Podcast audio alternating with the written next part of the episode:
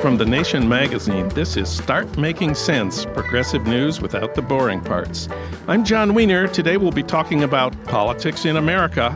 Later in the podcast, Sasha Abramsky will report on interviewing Trump supporters.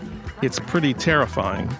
And Laila Lalami will talk about American Muslims' responses to Donald Trump's attacks. But first, maybe you heard the news. This week was Super Tuesday. For comment and analysis, we turn to Joan Walsh. She's national affairs correspondent for The Nation and a political analyst at MSNBC. And she's the author of the book, What's the Matter with White People? Joan Walsh, welcome back. Thanks for having me. Happy to be back. Well, this week we had primary elections in a dozen states. And in case people have forgotten, on the Republican side, the winner was Donald Trump. He won, I think it's seven out of 11 states. Ted Cruz had to win his home state of Texas. He did. He also won Oklahoma and Alaska. Marco Rubio had never won any state until Super Tuesday when he won in Minnesota. And John Kasich almost won Vermont. So, seems to me we have two Republican headlines. One, Trump triumphs. Two, nobody's getting out. That's exactly right. I mean, everybody won just enough. Every all the non-Trumps won just enough to keep them going. I don't know what Ben Carson thinks he's doing, but he lives, uh, I think, sort of on a different plane from the rest of us. Um, but you know, the, those other guys all see, all got some validation. Uh, on Tuesday, and I just don't see them going anyplace at least until March 14th. I think we have another good 10 days of this. And on the Democratic side, in case people haven't heard the news, the winner was Hillary Clinton. Bernie had to win in Massachusetts, but he did not succeed. Hillary prevailed there, not by a lot, maybe one and a half points, something like 50 to 49. Bernie did win his other four target states Colorado, Oklahoma, Vermont, and Minnesota. Hillary carried all the rest, uh, states in the South. What does this tell us about? The Democratic candidates and the Democratic voters? Well, I think it does tell us, uh, you know, with, with with more likelihood that Hillary Clinton will be the nominee. I think it also tells us, though, Jon, that that Bernie Sanders still has not, and his team still have really not uh, gotten the extent to which the Democratic Party has a multiracial base, and going you know, making the decision after his defeat in South Carolina to focus on, you know, heavily not just majority white states, but the but the very, very, very white states, uh, with the exception of Colorado, I guess I would have to say, uh, I think was was perceived as a little bit disrespectful to uh, black voters in the South. And you know, a lot of people said after South Carolina, well, I mean, okay, she won the black vote 85-15 there, but it's not. You know, that's kind of crazy. It's not going to be like that again. Well, it was like that again, and I think when you took the ag- the aggregate of the 11 the black vote in all 11 states uh, on Tuesday night, she won about 84% of it. So South Carolina was not an outlier; it was a predictor. She also uh, won the Latino vote uh, roughly two to one, and I think that bodes poorly for him. Um, so I, you know, I think he's he's Senator Sanders is still raising great issues. He's still doing very well with young people, and Hillary Clinton has to worry about that. But I think, you know, his team really did not appreciate the extent to which this is a multiracial party, and he would have a hard time uh, really drawing a lot of, of votes of non-white Democrats. We've all been amazed by Bernie's uh, fundraising. He raised $42 million in February in, in those $27 uh, average contributions, more than double any other candidate. He has more uh, contributors to his campaign than any candidate in history. That is one of the things that's keeping him going, I think. Oh, absolutely, and I, you know, I and I think that's a that's a great thing for the progressive base, and and you know, uh, other people should be really trying to figure, including the Clinton campaign, should really be trying to understand what what he's tapping into, and I don't mean cynically like, can you give me can you give me their phone numbers, Bernie, um, but but specifically the issues that are are getting people uh, to give, even if they, you know, just kind of like the Obama campaign, even even if they don't have a lot to give, uh, to feel like they want to in, invest, you know, literally and symbolically in this historic campaign. And you know, I I very as I as much as I'm a realist and I you know I'm also a Clinton supporter. I've been clear about that. I very much want him to continue in the race because I think that they are having a debate that is very important. Uh, you know, on some issues like guns, I think she's winning. Uh, on others, he's he's winning, and I, I, I think it's good for Democrats to bring that argument to all 50 states, uh, and and you know, not even neglect the red states, which you know, let's face it, are going to be fairly neglected in November, no matter who the nominee is, because that's the nature of of you know national uh, presidential politics. It comes down to about 11 swing states. Uh, but but for now, I think it's it's great that he has the the energy uh, and the funding to continue to make his case to the voters. And you know things things can change. Uh, they you know they they can, but there's nothing that we've seen so far uh, pushes me off what I believed when the race began that he's going to be the candidate mainly of of you know young white and young and and white educated uh, as well as uh, you know, he's getting a fair number of white working class voters too. So his class appeal is is winning, um, but he's just not pulling in the diversity that he needs to really be the, the party's standard bearer yet. Bernie has said many times that his uh, goal is to build a movement that will a revolution, he calls it, that will transform American politics and transform the Democratic Party. Uh, I'm sure that's one reason why he's pledged to stay in till the end. Uh, how do you think he's he's doing with that project?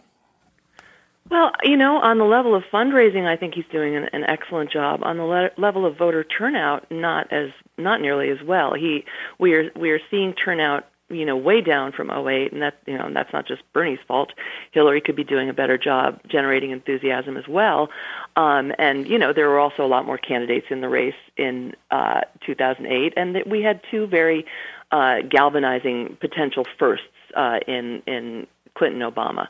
So, you know, I don't put that I don't put it all on Bernie at all, but if your theory of change is I'm going to bring in a whole bunch of new new people who are not participating and they're going to change the nature of the debate and the system and you don't bring those people in, I, I think I think it's disappointing. Uh, and so far we haven't seen the kind of turnout number. We see rally numbers, we see amazing rallies, uh, and we see donations, but we do not see voting the way we need to see voting for his argument to really, I think, carry the day.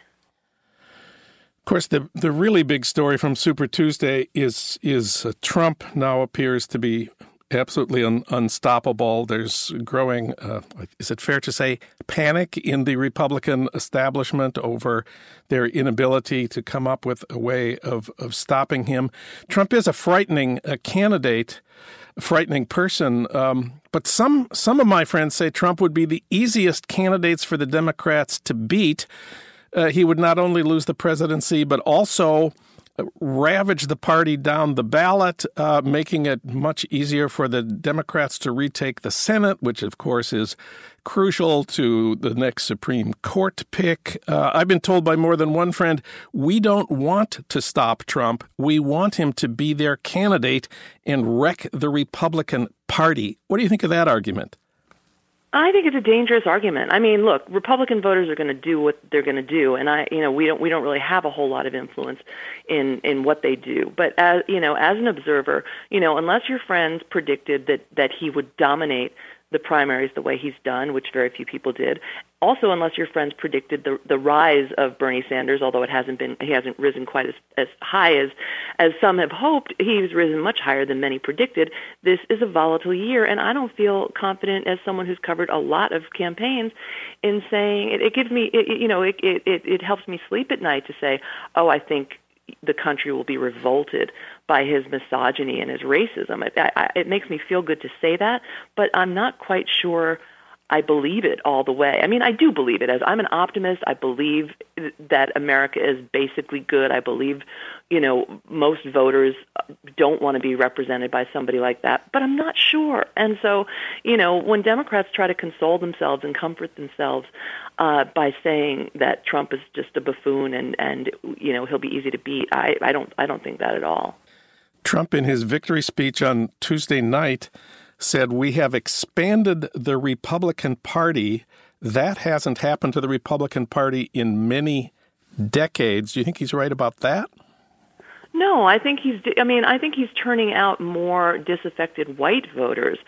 Um, but what the party really needs is to be competitive with Latinos to cut at least somewhat into the African American margin, and he's not doing that. I think he's he's probably bringing in some apathetic, really you know pessimistic uh, uh, down down I hate that term downscale, but you know working class whites who think things are worse for their are going to be worse for their kids than they were for them, and I think and, and I think that's probably pretty true. Um, but I, he's not doing anything like the, the kind of expansion that he would need to do to be a credible national candidate. Now, again, if those working class whites surge to the polls, and if for some reason, either Clinton or Sanders fails to uh, galvanize the Democrats' diverse base, he could win. I, I can't say that he can't win. Well, now it's time for your Minnesota moment. That's news from my hometown of St. Paul that you won't get from Garrison Keillor. The Minnesota results last night were so fascinating. Bernie 62, Hillary 38 on the Democratic side. And on the Republican side, Rubio 37, the only state that Marco has won. If Marco becomes president, Minnesota will have been the starting place. it all started in Minnesota. Cruz got you'll 27. Be so, you'll be so you'll be so proud. um, no, it's you know it's it's a win. A win is a win. It's you know it's it's something. Uh, he he desperately needed that um, to to have any credibility uh, going you know getting getting out of Super Tuesday, but. Uh, yeah, I mean, I love Minnesota. I, it's a, a great state with a history of great participation, and and you also have you know Michele Bachmann, so you've, you've even got the crazy. Thank you. Very representative. Of, Thank you for reminding us about the crazy. Trump only got 21% in Minnesota. He came in third. It's it may be the only state where he where he uh, came in third. Cruz got 29% uh, in Minnesota. I, I would have I had thought the Republicans in Minnesota were very evangelical, but Cruz only got 29 and then Kasich got got 6. So uh, Minnesota, one heck of a state one heck of a state and you know rubio did invest a lot of time and, and energy there so you know with a with a caucus that can really that can really pay off he and did have bobby jindal campaigning for him in minnesota well, then, yeah. I mean, that that obvious. Uh, we, how did we not see it coming when Bobby Jindal went there? You know, one of the most popular of the uh, 2016 candidates. That so, told us everything. The, the the pundits tell us it's time now to talk about uh, Hillary versus Trump. Do you think it is time for that uh, conversation? Sure. The Republican establishment, which I guess doesn't exist, uh, is living in denial if they think you know Trump is not going to get the majority of delegates. I think their only hope is that he doesn't get the number he needs to put him over the top at, you know, in the first ballot, and then everybody can just be free afterwards to vote who, for whomever they want. Um, I, I think there's a small chance that that if all these guys stay in the race, and I think you might have you might have a strategy down the road where you know uh, unnamed or maybe named Republican donors decide to to pony up behind each of these guys to keep them around and competitive and snatching delegates long enough so that even though he has the plurality of delegates, he can't win on the first ballot. I, I, I you know, I, I think that's unlikely. I think he probably will get enough. I think, you know, looking at the trends uh, from the past, projecting forward, I think he will get enough votes, uh, actual votes. But that is their only chance. I think their only chance is to keep all these guys in the race and and keep him you know, having to fight in every state and uh, and hope uh, hope that they hope that they drag them down, you know, delegate by delegate, and keep things alive for the convention. But you know, as a Democrat, that would be, you know, as a as a reporter, not just a Democrat, that's uh, that's quite a show. That's that's a lot to look forward to. But um, you know, I think that's the only the only way he gets defeated. Well, that certainly is John Kasich's uh, route to the nomination. Yeah, yeah, and you know, I, I, I mean, I think he's, I think he's trailing in Ohio, and I think, and mm-hmm. you know. Rubio's trailing in Florida. So if they both lose their home states on that on March fifteenth, you know, it may be all over because they aren't credible enough to be able to snatch, to keep, you know, winning delegates. They'd have to have a big haul on on that, you know, second Super Tuesday, um, and, but you know, the, the other thing is people so so many Republicans from you know from the left to the right, if you can say left in the Republican Party, but from the center to the right, despise Ted Cruz. So the idea that everybody is going to come together behind Ted Cruz, if you had a different candidate who was in second place, you might have more of a more of a call for uh, not just a call, but uh, more of an audience for hey guys, you've done really good, but it's time to get out and unite behind this number two person. As long as it's Ted Cruz, you're just going to have so much resistance because, and also resistance from the establishment because they don't really think he's electable either.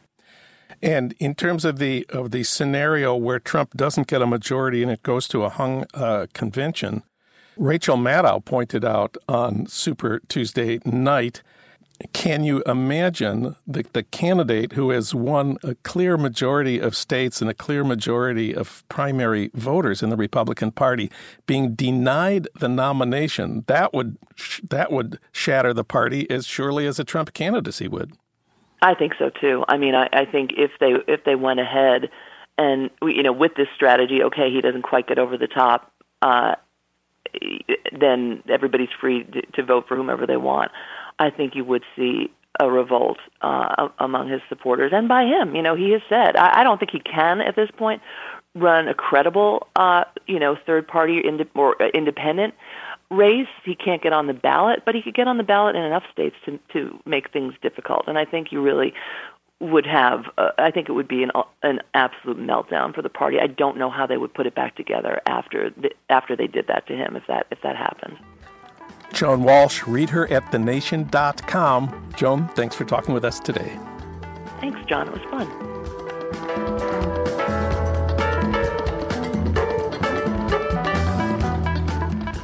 For more on Trump and his supporters, we turn to Sasha Abramsky. He's a reporter who writes regularly for The Nation. He's also the author of seven books, including The American Way of Poverty How the Other Half Still Lives, and an amazing memoir, The House of 20,000 Books. He also teaches writing at UC Davis. Sasha Abramsky, welcome. Thank you for having me on. Well, you reported recently in The Nation that Trump is, quote, bringing out of the woodwork every crank and fanatic in the country. I know you talked to some of the cranks and fanatics. Where did you find them, and what did they tell you? You know, unfortunately, I didn't have to look very hard. I went to Sparks, just outside Reno in Nevada, to cover the caucus there.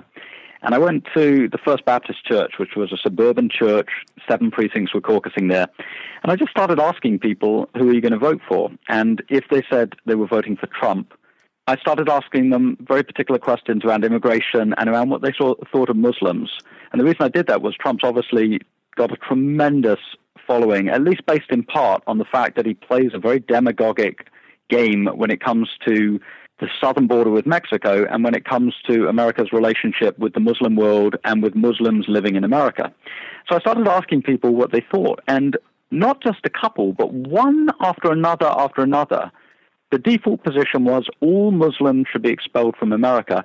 And a goodly number of the people I talked to said they should be given a choice of being executed or being deported. And you hear language like this, and it's the language of fascism. It's the language of the pogrom from out of the 1930s in Europe. It's the language of sort of the pre Hitler years when all of the certainties of Weimar democracy began crumbling, and you could start saying anything and thinking anything and doing anything, and the political structures had no ability in place to push back. And what I saw in Nevada began to terrify me because I think what has happened with the Trump campaign is he's given the okay anybody and everybody who's angry to voice their bigotries in a way that it hasn't been okay to do for decades in this country. Tell us a little bit about the people that you talked to at the caucus who were who were Trump supporters. Did you find out anything about who they were or what they did? Well, several of them were retirees, and certainly the most extreme person I talked to was a man in his 70s. And he was a retired, I believe he was a businessman of some sort or a carpenter, I can't remember um, but he was absolutely adamant that the choice should be what he called the trench or deportation. And when I said, What do you mean by the trench? he said, Execution. Um, I spoke to a young elementary school teacher. I spoke to a number of middle aged people. The thing that I found was an awful lot of people I talked to were absolutely infuriated with the breakdown of the political system. They were infuriated by the paralysis in DC. They were infuriated by the dysfunction of governing structures in this country. And all of that anger, which could be channeled to progressive politics, it could be channeled to some kind of alternative, better vision. At the moment, because of the way the Republican primaries are playing out, at the moment, all of that anger is giving momentum to a nativist, populist bully who uses the language of the iron fist. It's, it's, it's the most extraordinary moment in American politics. One more question about your interviews with Trump supporters in Nevada. What did they know about you? They, they knew that I was writing for a magazine, and they knew nothing else. They did ask me, several did ask me if I was Jewish based on my name. I've, I've been asked that question before in settings in journalism, but it's always discomforting when somebody wants to know who you are ethnically before they start talking with you. It means that what they're trying to do is ferret out are you, quote unquote, one of us? And that's the politics of absolute division. Um, now, you've belatedly seen a few Republicans sort of in a sputtering kind of way start to critique this language. Mitt Romney started critiquing this language. Some of the governors have started, and a few of the senators. But the overwhelming majority of elected officials in the Republican Party are not using the language to call out Trump. What they're doing is they're saying they don't like him. They're saying he's a bit of a buffoon or a clown.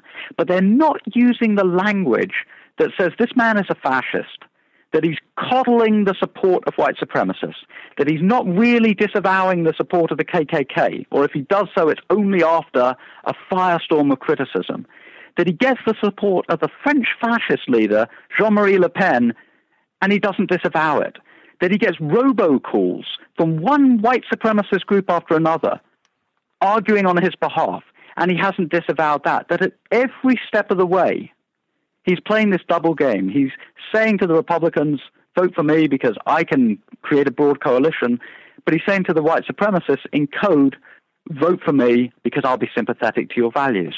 Well, people like you and me have been saying for weeks the Republicans need to go after uh, Trump directly and uh, aggressively. And in fact, last week, Marco Rubio did. Marco Rubio, in the in that uh, debate, attacked Trump for, among other things, hiring uh, guest workers instead of Americans, for the fact that his ties are made in China. What did you think of Rubio's attack on well, Trump? It, it, it's far too little, far too late. Rubio was critiquing him on sub substantive issues. But then at the end of the day, he went on the campaign trail and he accused Donald Trump of peeing in his pants, and Donald Trump accused him of sweating too much. And when you get to that point, when you get to a point where political discussion involving leadership of the most powerful country on earth, a country with thousands and thousands of nuclear weapons at its disposal, when you get to the point where the people saying, I'm most qualified to be the candidate for president of that country, are making toilet jokes at each other's expense, it's the ultimate devolution of the political process. And what I wrote a few days ago in The Nation was that this is no longer politics, that it's something approaching pornography masquerading as politics, that this is a theater of spectacle. And it has nothing to do with the political process. It's devolved into a popularity contest. It's devolved into an entertainment spectacle. It's devolved into something much more akin to world wrestling or much more akin to a gladiatorial show than into a discussion of specific policies. And what I argued in The Nation was that means that we're playing two separate games. That on one level, we have this very rational conversation about poverty, about climate change, about public health crises, a very cerebral, rational conversation about the issues of the moment. And then on the other hand, we have this grotesque spectacle where Donald Trump is essentially leading this circus, this circus, this circus of spectacle instead of ideas, and one can only imagine what the rest of the world is looking at us like. The rest of the world is thinking this is the most powerful country on earth. This is a country with the nuclear power to annihilate the world. And its political leadership contest has devolved into this sort of pornographic spectacle. It's, as I said, it's the most grotesque thing that I certainly have witnessed as a political journalist. But I suspect when historians write about this 50, 100, 150 years from now, I suspect they will look at this moment with much the same unforgiving lens that historians in recent years have looked at the early 1930s in Germany. as happy people went to the beer halls and voted for fascists without thinking about the implication of what they were doing. Now, I have some friends who say that we shouldn't be so concerned about Trump. We shouldn't want to stop Trump because Trump would be the easiest candidate for the Democrats to beat. He would not only lose the presidency to a Democrat, but he would he would ravage the Republican Party down the ballot. Uh, the re- the Democrats would have a much easier time of retaking the Senate if Trump were at the head of the ticket. Some Republicans have said they're very worried about uh, this prospect uh, themselves. So I've been told by more than one friend we don't want to stop Trump. We want him to be their candidate, which will wreck the Republican Party. What do you think of that? Yeah, I've, I've, I've had that discussion with a number of friends too, and it's certainly possible. I mean, I'm, I'm certainly nothing in what I'm saying is meant to say that Trump is foreordained to win anything and everything. It's entirely possible he will turn out to be a blustering moment, a spot in the sun for five, ten months, and then we'll all forget about him. But that's a huge risk to take with the democratic process of a country as important on the global stage as is America. Yes, it's possible it might destroy the Republican Party. But it's also possible that the crazy momentum that has taken Donald Trump into this leading position to become the nominee, it's possible it will absolutely shatter what remains of the functioning of this political process. And that's an enormous risk to take. So Trump has the support of millions of Americans. Why do you think that message is so effective in America today? The best analysis I read of this was an open letter that Robert Reich just published to the Republican Party. And Reich's analysis was this You have played the game of inequality for decades.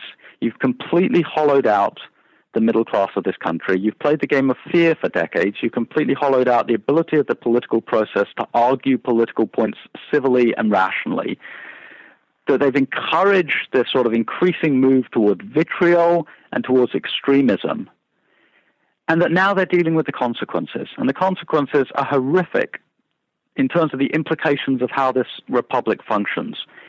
And I think that that actually really goes to the core of it that you've got an awful lot of people in this country who feel, and they're not wrong in their feeling, that the political process has absolutely let them down.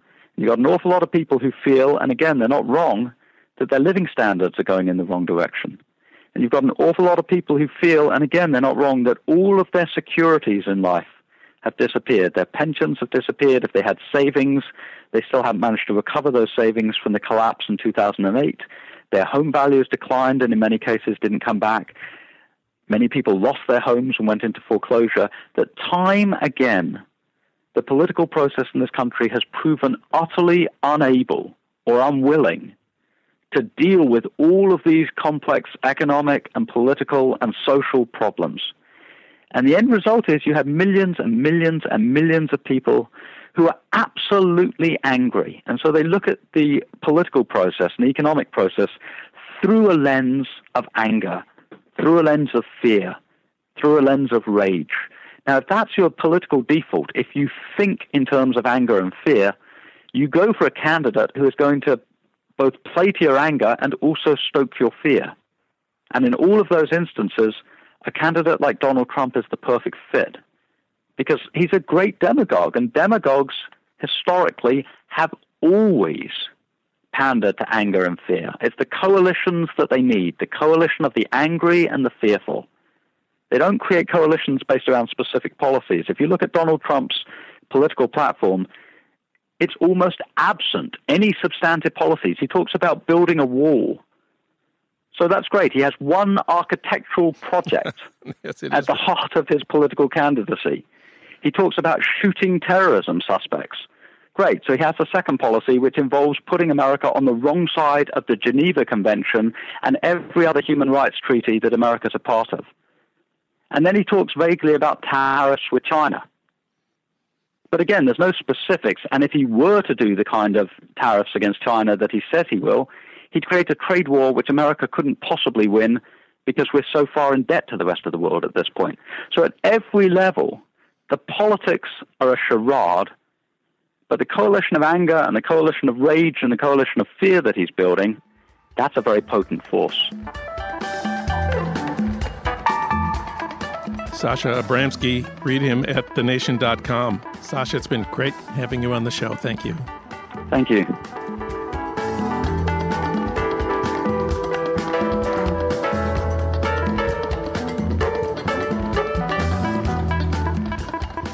Now we want to talk about American Muslims and Donald Trump. And for that, we turn to Laila Lalami. She wrote the novel The Moor's Account. It was a finalist for the Pulitzer Prize. Her essays and opinion pieces have appeared in the New York Times, the LA Times, the Washington Post, and the Guardian. And now she's become a columnist for The Nation. Her first column just appeared. Laila Lalami, welcome. Thank you for having me. We know that at his rallies, Donald Trump pours scorn on Mexicans, immigrants in general, women, his opponents, reporters who dare to criticize him. And we also know that Trump's number one target has been Muslims. He called for a complete ban on Muslims entering the United States, and that wasn't all. Remind us what else he's called for. It's such a long list. So basically, after the, the terrorist attacks in Paris in November, he suggested that mosques uh, might have to be shut down. Um, he said he wouldn't rule out requiring Muslims to be registered in a database or having to carry special IDs.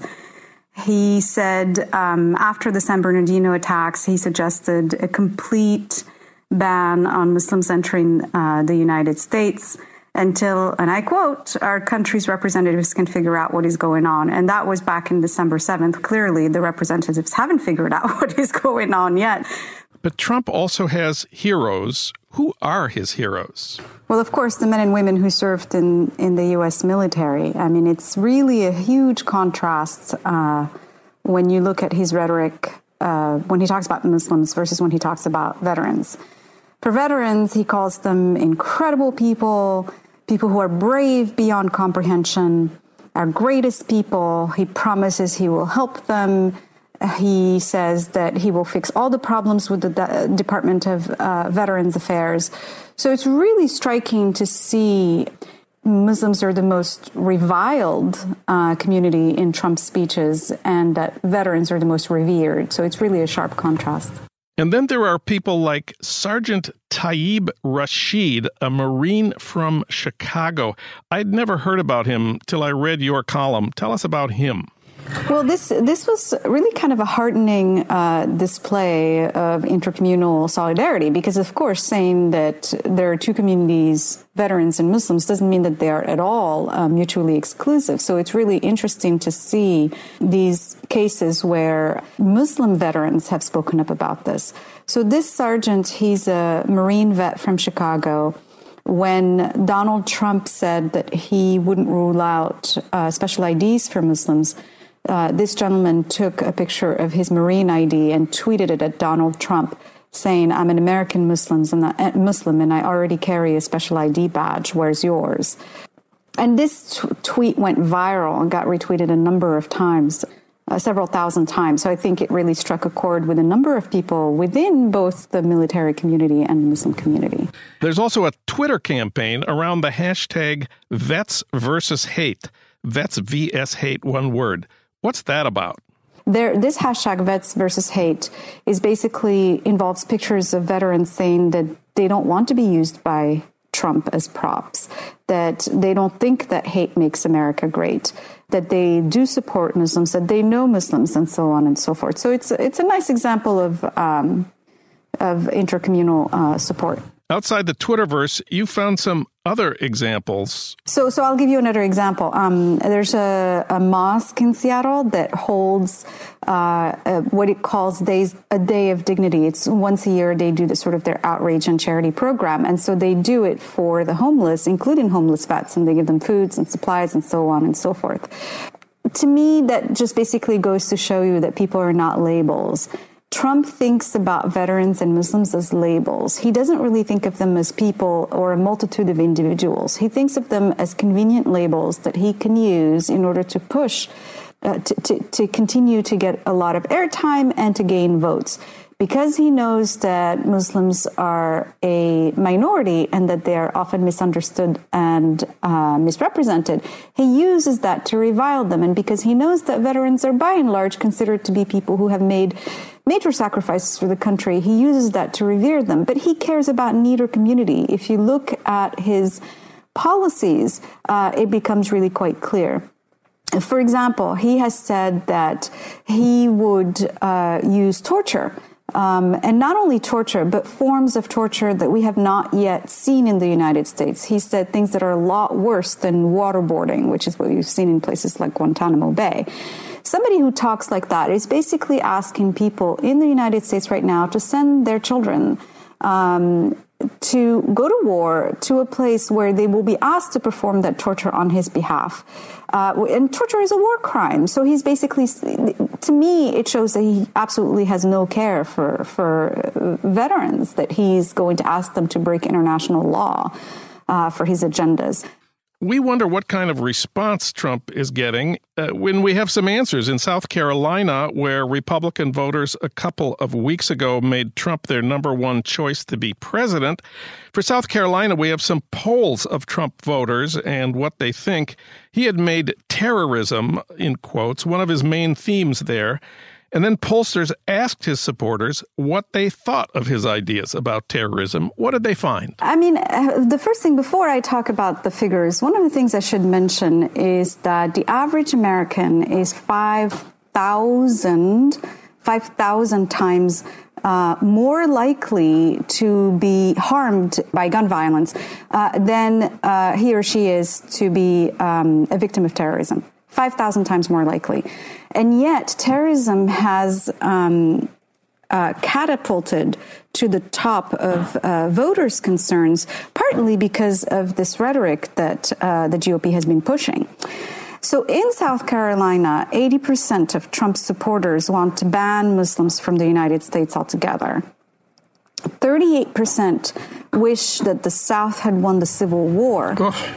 It just it just goes on. Uh, seventy uh, percent of Trump voters in South Carolina support uh, the Confederate flag uh, being hoisted over the Capitol in their state.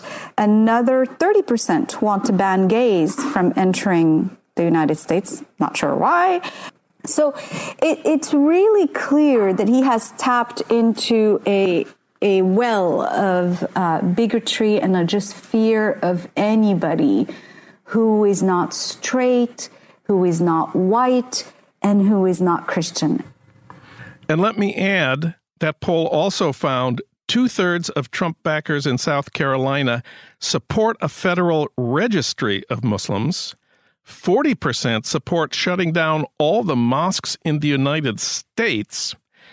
And they were asked the question should the practice of Islam be legal at all in the United States? Only 44% of Trump supporters said yes, the practice of Islam should be legal.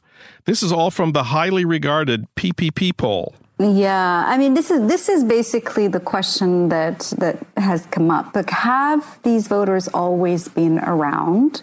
Or has uh, Trump's rhetoric helped uh, exacerbate these feelings in voters who would otherwise have been harmless?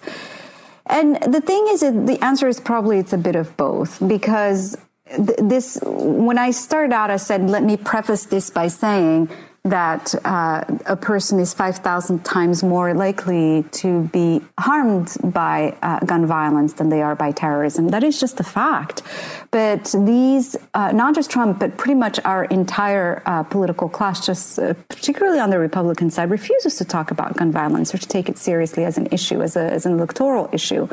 And so I think it just gives people the impression that it's not as big of a threat to their way of life um, or to their lives. Uh, whereas the fact that, it, that, this constant talk about uh, uh, Muslims and war and terrorism uh, really makes people worried. Uh, what's sad is that the GOP has been watching Trump uh, make all these essentially fascist arguments and has been waiting for him to go away on his own rather than just confronting him. And part of the reason that they haven't done that is because all of the people he has attacked, the disabled, LGBT people, uh, immigrants, uh, Mexicans, women, are all people that the GOP views as expendable or people that it doesn't really feel that it needs to worry about in order to win elections. And um, so the question is, you know, if you add up all these minorities that Trump has denigrated, you are likely to end up with a majority of voters. Uh, and so in November, we're going to see uh, whether they're going to show up at the polls or not. Laila Lalami, she's the new columnist for The Nation. Laila, thanks for talking with us today. Thank you for having me, Jon. Start Making Sense, the Nation podcast, is co produced by the LA Review of Books and recorded and edited by Jerry Gorin at Emerson College, Los Angeles. Our senior producer at Start Making Sense is Alan Minsky. Our executive producer is Frank Reynolds. Katrina vanden Heuvel is editor and publisher of The Nation. Our theme music is from Barcelona Afrobeat, licensed by Creative Commons. Find out more about Start Making Sense at thenation.com and subscribe to Start Making Sense wherever you get your podcasts at Stitcher, SoundCloud, or iTunes. And if you like what you've heard, give us a rating at iTunes. Five stars is good. I'm Jon Wiener. Thanks for listening.